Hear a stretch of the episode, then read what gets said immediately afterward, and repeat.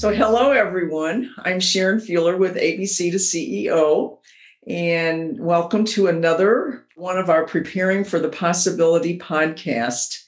And today we have a very special guest I'm excited to learn more about, and I think you will too.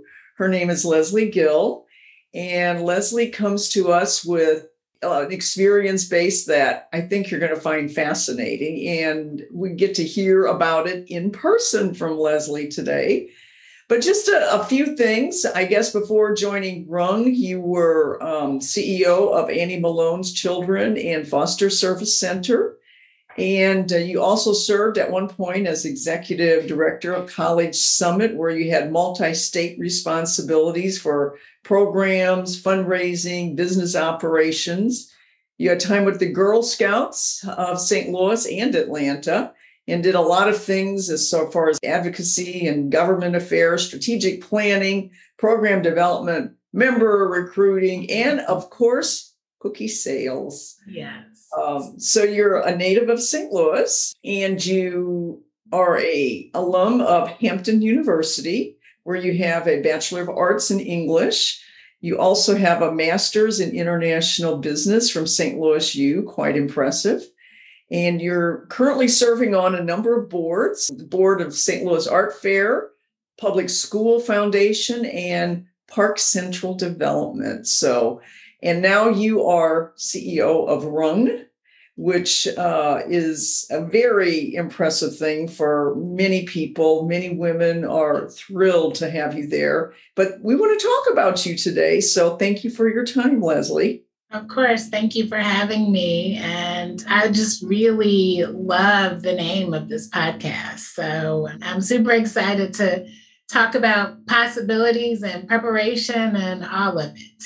Well, that's why you are exactly the kind of guest uh, we love to have and young women love to hear about. So, why don't you uh, tell me just a little bit about your current role and what you're doing, and we'll kind of go from there.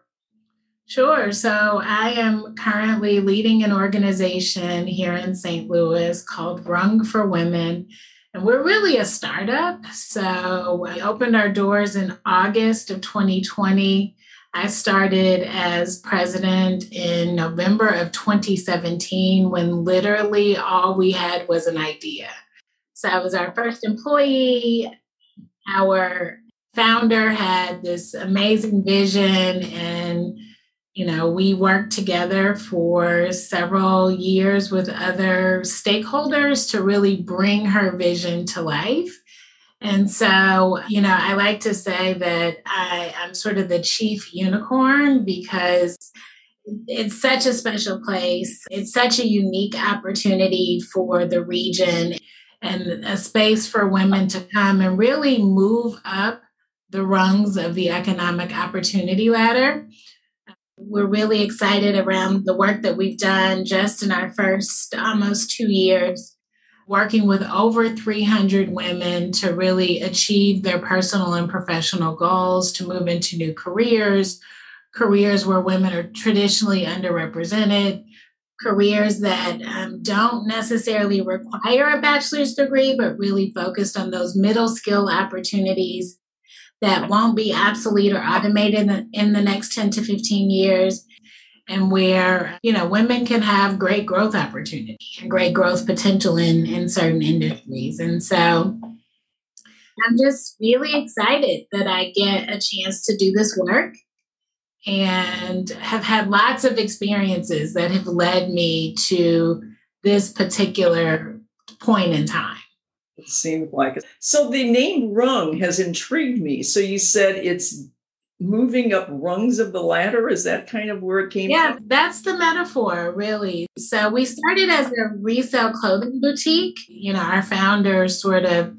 had this idea that, you know, she wanted to provide clothes for any type of job that women might be interested in and to provide those opportunities, provide those items at a really cost effective price point. And so it was resale. It was beautifully merchandised high end items. And we did lots of special shopping events for women who were like living in crisis or who were maybe living in shelters. And one thing she learned is that women needed more than clothes. And so she sort of had this vision of like, can we create a space where women could come and really work on their personal and professional goals to really move up the rungs of the economic opportunity ladder.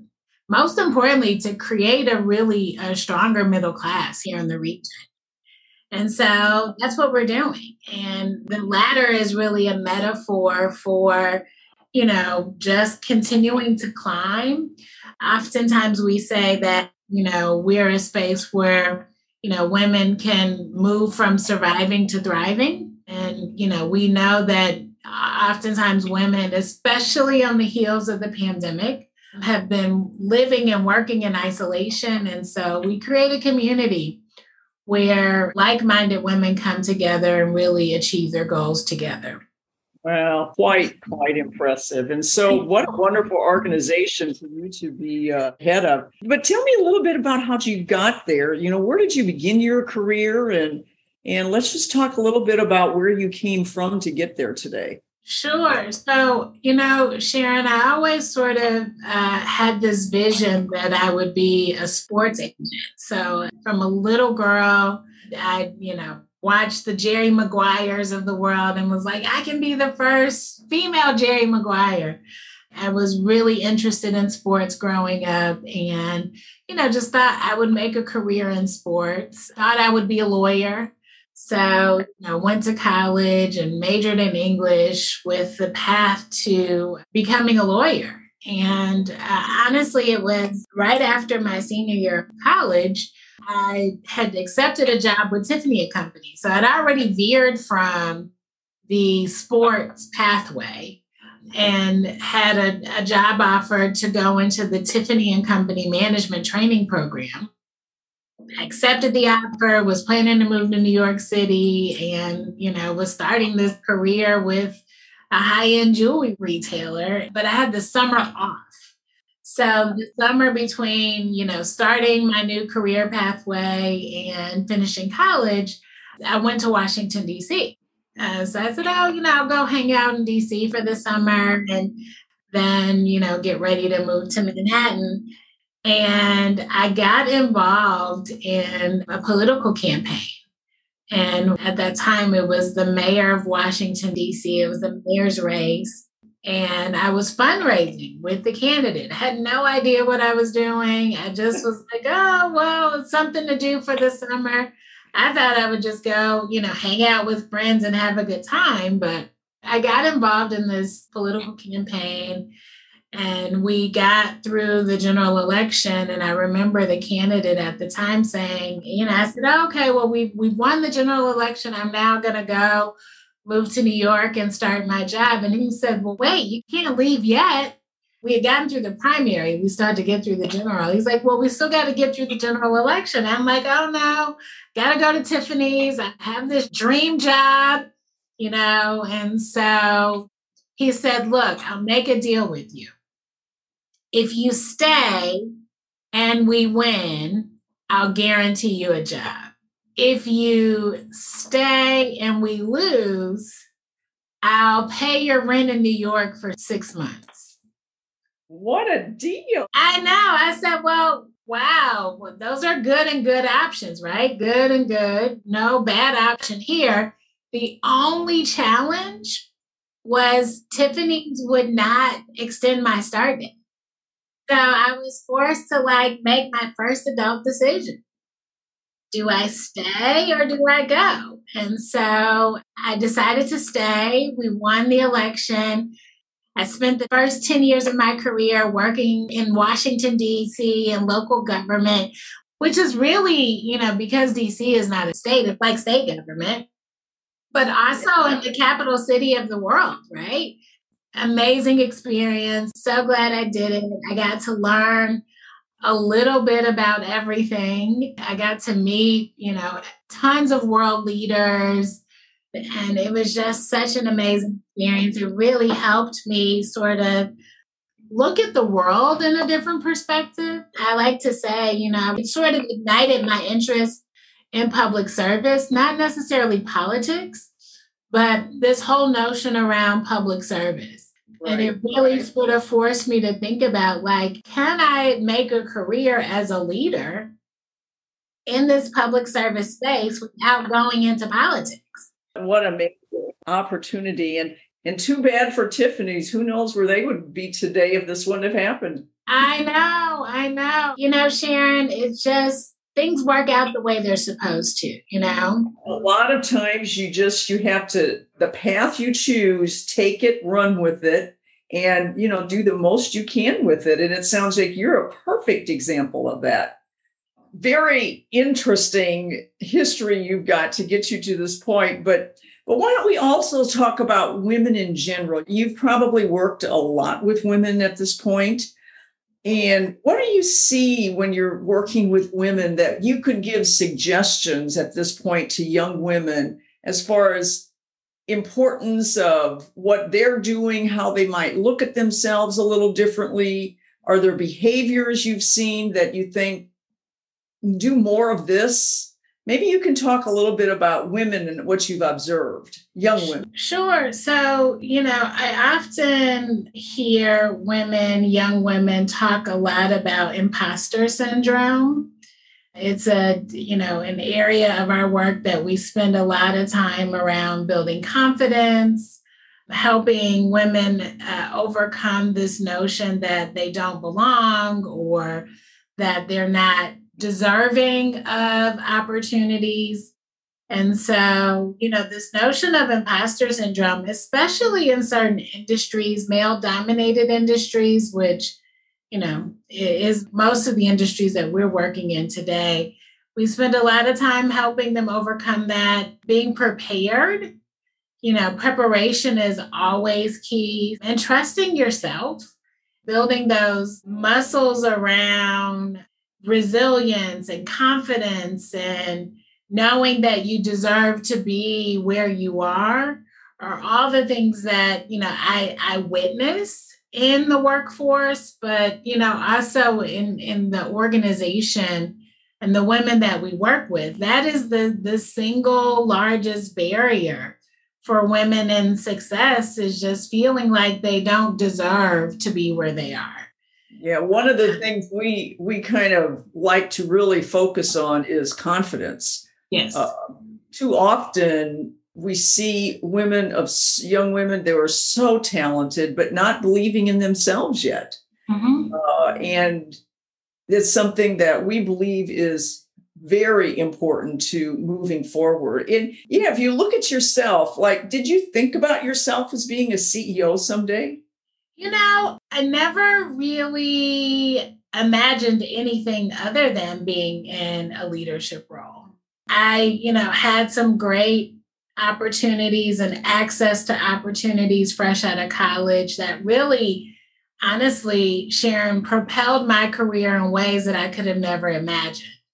So, you know, once I left DC government and working for the mayor, I went right into a C suite role. I was a chief operating officer for Girl Scouts. You know, I just always sort of had a knack for people and building relationships. I think, you know, so often, you know, women in general just minimize the importance of maintaining good relationships, fostering good relationships you know, even in, you know, fundraising as a fundraiser, you know, it's always the men who are able to raise, you know, historically raise dollars because they just believe in in cultivating relationships. And so for me, that's an area of sort of my like personal profile that I really focused on building those relationships, spending time at it, making sure that I stayed connected to people.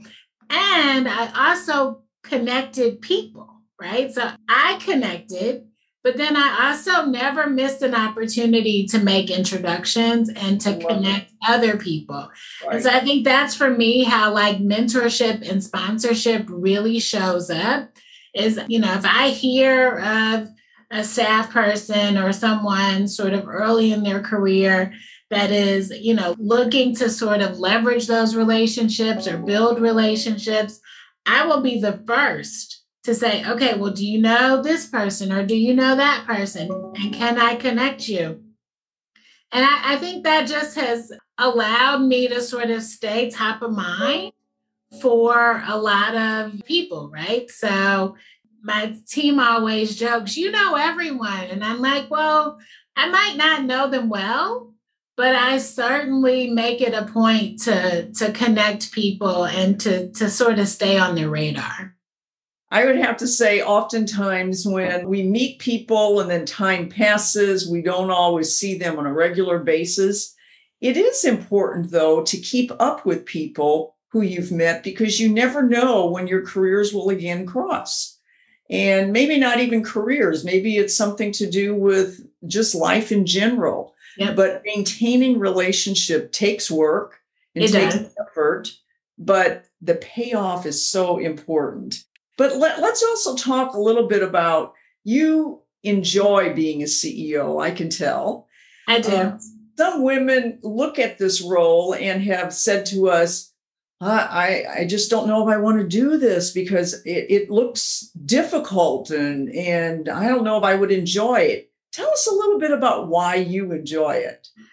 You know, I enjoy people. I enjoy motivating people. And I, I really think while you know the the ceo seat can be really lonely at times it can also be incredibly rewarding especially in a space like mine where you know i get the great fortune of leading an organization that helps women right? Um, we're not focused on making widgets or the bottom line but our bottom line is the success of other people and you know that that work is really rewarding for me. It's also uh, really rewarding to see our people grow. I love to see our team you know accomplish their goals. I love to see a team member uh, decide you know what that they want something more for themselves and they want to you know, figure out how they move up their own ladder. And so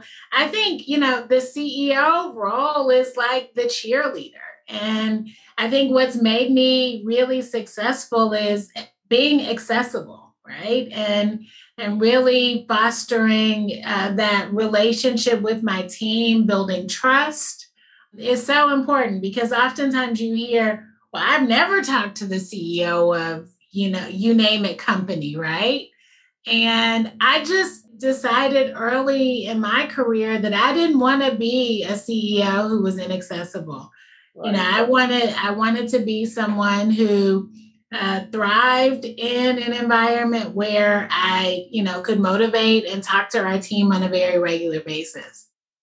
I love the I those both of those concepts of of if you're going to follow somebody, you've got to trust them. Mm-hmm. And if you're going to follow somebody who's your leader, you want to have access to them to be able to talk and make yourself available. So you have a daughter. I do. Um, so tell us a little bit about how you use your own experience to encourage her to maybe be a leader someday. You know, I just I model the behavior in every interaction. She comes and sees me in action at work I really look for every opportunity to to allow that to happen. She participates in events where I'm speaking or being receiving an award or being on a panel. You know, I just think access and exposure is so important. You know, the adage like you can only be what you see is especially important for girls and young women and it is behavior that I model, it's behavior that I really encourage.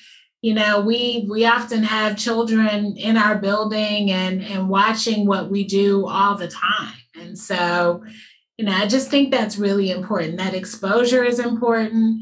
Exposure is also a big piece of our work because we're encouraging our participants, our members, to go into environments where there will be, you know, likely be people that don't look like them, and they may or may not know what the day to day entails for certain jobs or, or industries.